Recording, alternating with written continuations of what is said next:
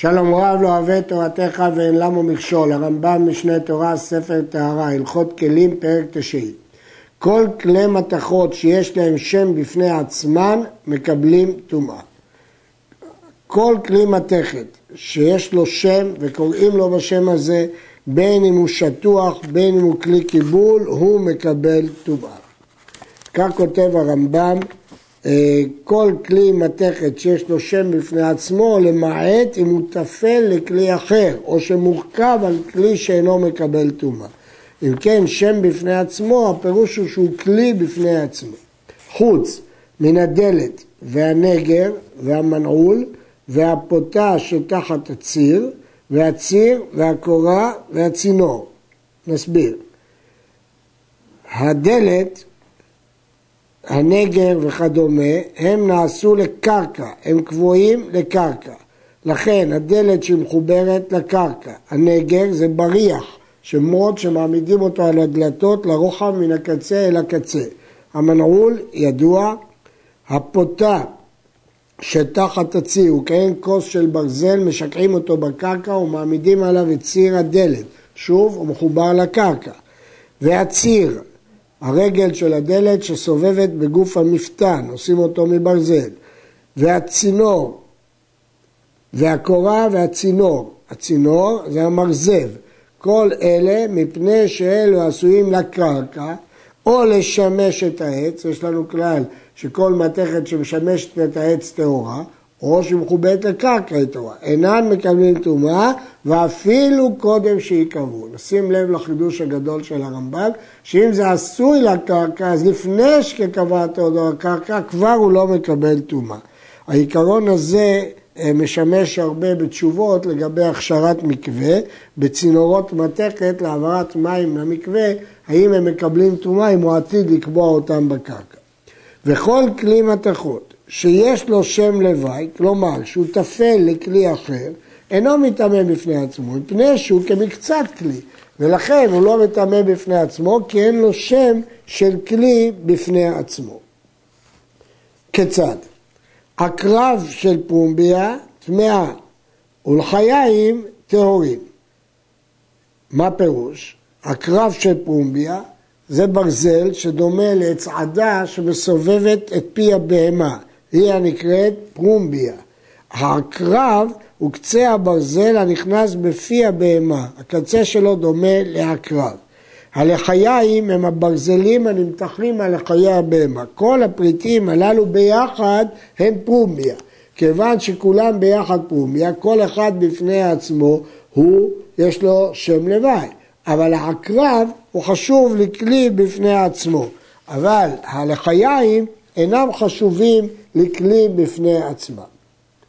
ולחיים שלה, שעל לכלי הבהמה מכאן טהורים ואינם מקבלים טומאה בפני עצמם, שאין להם שם בפני עצמם. ובשעת חיבורם הכל מקבלים טומאה. אם כן, לפי הרמב"ם, חלק של כלי, אם הוא כלי בפני עצמו כמו הקרב, מקבל טומאה. אבל אם הוא רק מקצת כלי כמו לחיים, אז הוא לא מקבל טומאה לבד, כי הוא רק חלק של כלי. בשעת חיבורם הכל טמא, כי זה הופך להיות כלי אחד. זאת שיטת הרמב"ם. הרעב"ד משיג עליו, נראה שלא מן השם הוא זה, לא זאת הסיבה, אלא שהקרב הוא משמשי ידי האדם בבהמה, ושאין כן בעל חיים. הקרב משמש את האדם כמו שלשלת, למשוך את הבהמה. מה שאין כאן על חיי שמשמשים רק את הבהמה. זו, זה הטעם של הראב"ד, ומה שכתוב שם בפני עצמו לא בא למעט את אלה, בא למעט רק כיסויי כלים וחיפויי כלים, זו דעת הראב"ד. אבל דעת הרמב"ם, ששם בפני עצמו זה בא למעט חלקי כלים. תסים של ברזל שמניחים על לחיי האדם בשעת מלחמה אינם מקבלים טומאה, מפני שאין להם שם בפני עצמם. התפלים ללחיים של האדם. ויש אומרים שהם מחוברים לקסדה, ולכן הם תפלים לקסדה, הם לא כלי בפני עצמו. ואם יש בהם בית קיבול מים, מתאמרים ככל כלי קיבול. כל בית קיבול נותן שם לכלי בעצמו, אפילו שהוא חלק של כלי אחר, אם הוא כלי קיבול הוא מקבל שם בפני עצמו והוא מתאמן. נזם, שהוא עשוי כקדרה מלמתן וכעדשה מלמעלן. הנזם הזה חלול, יש לו תוך חלול כמו קדרה, ועל ראשו גרגר אחד אטום כמו עדשה. ונפרק, נתפרקה העדשה מן הקדרה. הקדרה שלו מקבלת טומאה בפני עצמה, שהרי יש בה בית קיבול, אז ודאי שהיא מקבלת טומאה. והעדשה מקבלת טומאה בפני עצמה מפני שיש לה שם בפני עצמה. קוראים לה עדשה. כיוון שיש לה שם בפני עצמה, היא טמאה. והצינורה שלו, שהיא נכנסת באוזן או באף, אינה מקבלת טומאה בפני עצמה, מפני שאין לה שם בפני עצמה. כלומר, לפי הרמב"ם, היא רק חלק של כלי. הוא לא משמש ככלי בפני עצמו. גם כאן משיג הרעב"ד, ואומר שהטעם הוא אחר, מפני שלא משתמשים בו בפני עצמו, אלא הוא רק, אה, לא, אין לו כלי, לא בגלל שם לבד. היה הנזם עשוי כמין אשכול, ונפרק, כלומר גרגירי זהב שמחוברים יחד בצורה של אשכול והם התפרקו, טהור, פני שאין בו בית קיבול ואין לכל גרגר ממנו שם בפני עצמו. הגרגר בפני עצמו הוא לא מתכשיטי אנשים, והרי אינו ראוי לתכשיט משנפרק, ולכן הוא לא מקבל טומאה. טבעת אחת שמניחים הבנות ברגל אחת היא הנקראת בורית, בסגנון המשנה שלנו בירית, ואינה מקבלת טומאה. מפני שאין עליה צורת כלי תכשיט, אלא כמו טבעת הכלים או טבעת שקושר בה בין כתפיו, אין לה עדיין אה, שם כלי. כך כתוב במשנה בשבת, ברית טהורה. והרמב"ם מסביר במשנה בשבת שמדוע היא טהורה? כי אין לה שם בפני עצמו, היא לא כלי. אבל שתי טבעות שמשימות הבנות ברגליהן ושלשלת מוטלת ביניהן מזו לזו מקבלות טובה, פני שהן מתכשיטי הבנות והם הנקראים כבלים. כתוב במשנה, כבלים מקבלים טומאה. ומסביר הרמב"ם שיש להם שם בפני עצמו ולכן הם כלי. רש"י כתב שהטעם שבירית טהורה כי זה לא לנוי, אלא זה לא לנוי ולא לתשמיש. ואילו הרמב"ם כתב שזה טפל לדבר אחר זולתו. קטלה שהחוליות שלה של מתכת, והן בחוט של צמר או של פשתן, ונפסק החוט, החוליות מקבלות טומאה שכל אחת ואחת כלי בפני עצמו. קטלה היא ענק של זהב, רביד, שתולים אותו בצבא. לוקחים גרגרי זהב נקובים, משחילים אותם בחוט וקושרים על הצוואר. ואם החוט הזה הוא של פשתן ונפסק, אז כל אחת ואחת היא כלי בפני עצמו. היה החוט של מתכת והחוליות של אבנים טובות ושל מרגליות או של זכוכית, ונשברו החוליות והחוט קיים, הרי החוט מטמא בפני עצמו, מפני שהחוט של מתכת. שיערי קטלה כמלוא צוואר קטנה. שערי קטלה, אם נשתייר כמלוא צוואר של ילדה קטנה, טמא. פחות מכאן טהור, כי כבר הוא לא תכשיט. כל הכסויים של מתכת טהורים, ואינם מקבלים תרומה, מפני שאין להם שם בפני עצמו, הם תפלים לכלי אחר. כיוון שהם תפילים לכלי אחר, אין להם שם בפני עצמו, הם לא מקבלים טומאה. חוץ מכסוי המחם, בימיהם המחם, גם הכיסוי שלו היה חשוב לכלי בפני עצמו, הוא כסוי טני של רופאים. טני הוא כלי שמחזיק חצי שאה, משתמשים בו הרופאים להספלניות ונעזרים במכסה להכנת ההספלניות. לכן מקבל טומאה. נעשה כלי קיבול מפני שמניחים בו את ההספלנית. כסוי של מתכת ששפו ולדשו ועשאו מראה, הרי זה מקבל טומאה. מכיוון שהוא הפך להיות לכלי בפני עצמו, הוא משמש את האדם, זה כלי בפני עצמו ולכן זה מקבל טומאה. כל המשקלות של מתכת מקבלות טומאה, הן הנקראות אומקיות, כלומר כל מיני משקלות קטנות שעשויות ממתכת ומשתמשים בהן לשקול חומרים, הם הנקראים אומקיות והם מקבלים טומאה. ואילו קנה מאזניים של העץ שהיו אונקליות של ברזל תלויות בו, מקבל טומאה מפני האונקיות.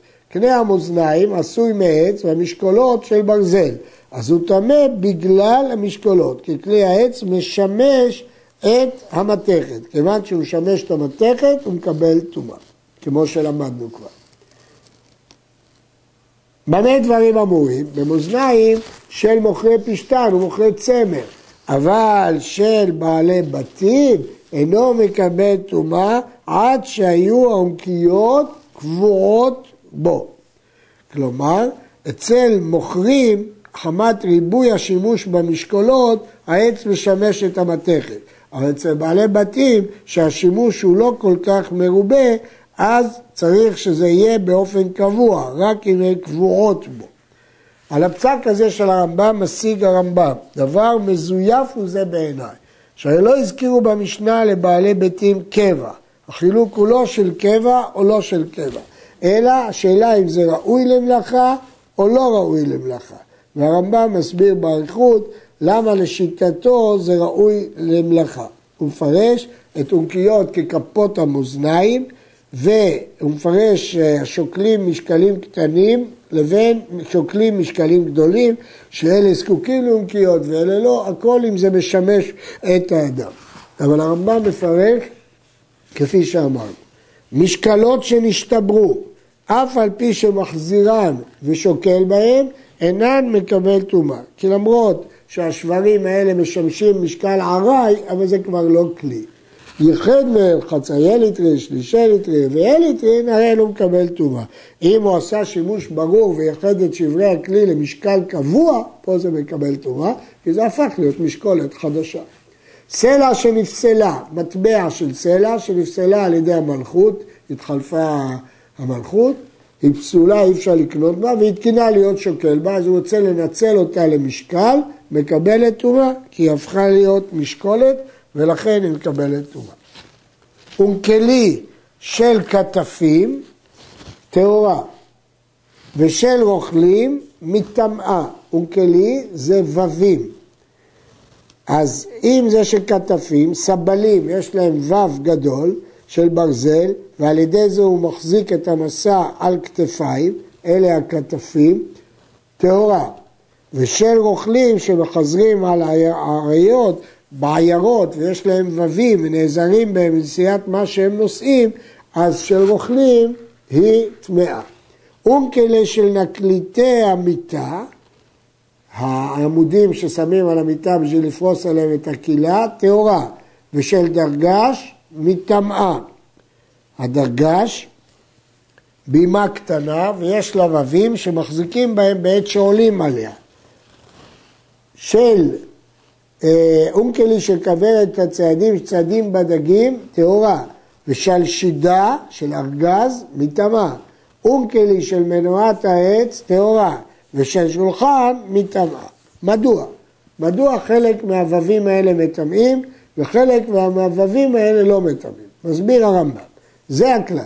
כל כלי שמקבל טומאה בפני עצמו מן התורה, הרי אונקלי של מתכת שלו והשלשלת שלו מקבל טומאה. וכלי שאינו מקבל טומאה, כגון פשוטי כלי עץ וכלי עץ הבאים במידה, כלומר גדולים שלא מיטלטלים אלא לנחת וכיוצא בהם, הוא כשל מתכת ושלשלת שאינם מקבלים טומאה. הכלל הוא פשוט, מתכת המשמשת את העץ, טהורה. אז אם זה משמש עץ שטהור, אז הם טהורים. וכולם אחת אחת בפני עצמה טהורה. בלי כלי, רק הוו הזה זה כלום. שאין האום כלי או השלשלת כלי בפני עצמו, הרי מקצת כלי. ואפילו כלי שבכתלים, וו שתקוע בקיר, שתולים בה הכלים והבגדים וכיוצא בהם, טהורה, כי לא רואים את זה ככלי בפני עצמו. אז למדנו שני כללים. אחד, כשהאונקלי הזה מחובר לעץ, אז הוא מקבל, הוא לא, הוא טהור מכיוון שהוא מחובר לפשוטי כלי עץ, זה דבר טהור. הדבר השני, שהאונקלי בפני עצמו הוא טהור כי הוא רק חלק של כלי והוא לא כלי בפני עצמו. שלשלת, שיש בה בית נעילה מטמאה ועשויה לכתיפה טהורה. הרמב"ם מסביר לכפיתה בפירוש המשנה, לכבול את האדם ואת זולתו, לכבול את האדם ואת החבילות, אז היא טהורה. אבל אם יש לה בית נעילה, אז היא מטמאה. אה, של סיטונות, שלשלת של סיטונות, מטמא, מוכרי לחם וחיטים, יש להם שרשרת שהם נועלים בהם את חנויותיהם. אז זה כמו כל מנעול, לכן היא מטמא. של בעלי בתים, טהורה שאינם אלא לנוי. בעלי בתים לא נועלים בשלשלת הזאת, זה רק לארעי נוי בדלת, לכן זה לא כלי וזה לא מטמא. שלשלת של מושכי קרקע. כלומר מהנדסים שמודדי קרקעות, בלשון המשנה משוחות, ויש להם שרשרת שמודדים, כחבלים הם מתקצרים בקיץ ומתארחים בחורף, לכן הם מודדים בשלשלת, ויש להם גם יתדות שתוקעים אותה בקרקע במקום שמסתיימת המידה. השלשלת של מושכי קרקע, כלומר מודדי קרקע, והיתדות שלהם שתוקעים בקרקע בשעה שמושכים, כשהם מודדים, מקבלים טומאה. ושלשלת של מקוששי עצים, כלומר שעשויה לאגוד בה עצים, טהורה, לפי שהיא משמשת את העץ. ואמרנו שכל מתכת שמשמשת את העץ, טהורה. שלשלת דלי גדול, ארבעה טפחים. כלומר, ארבעה טפחים מה... מהשלשלת בצד הידית טבעים כי אם צורך הכלי, כי אי אפשר לשאוב בפחות מכך. מפני שהוא צורך הדלי. אז שלשלת דלי גדול, ארבעה טפחים ממנה, סמוך לדלי, מטמא עם הדלי, פני שהוא צורך הדלי, והשאר טהור, לפי שאין לו שם בפני עצמו, הוא טפל. ושלשלת דלי קטן, עשרה טפחים, רק אז הם משמשים את הכלי. הכדור של מתכת, והסנדן, והקנטר של בנאי, והדקר של חרש, וחמור של נפח, והמטולטלת והמשקולת של הבניין, נסביר את כל הדברים הללו. כדור, אפשר לפרש שזה כדור שהוא כלי מלחמה, ואפשר לפרש שהוא כדור שמשתמשים בו בשחוק, אבל לא כדור שהוא נוי של כלים, כי זה אין לו שם בפני עצמו. קנטר של במאי, מה זה הקנטר הזה? מוט ברזל עבה וראשו שטוח שעוקרים בו אבנים גדולות ונעזרים בו לגלגל מסעות כבדים, כך מפרש הרב כפח.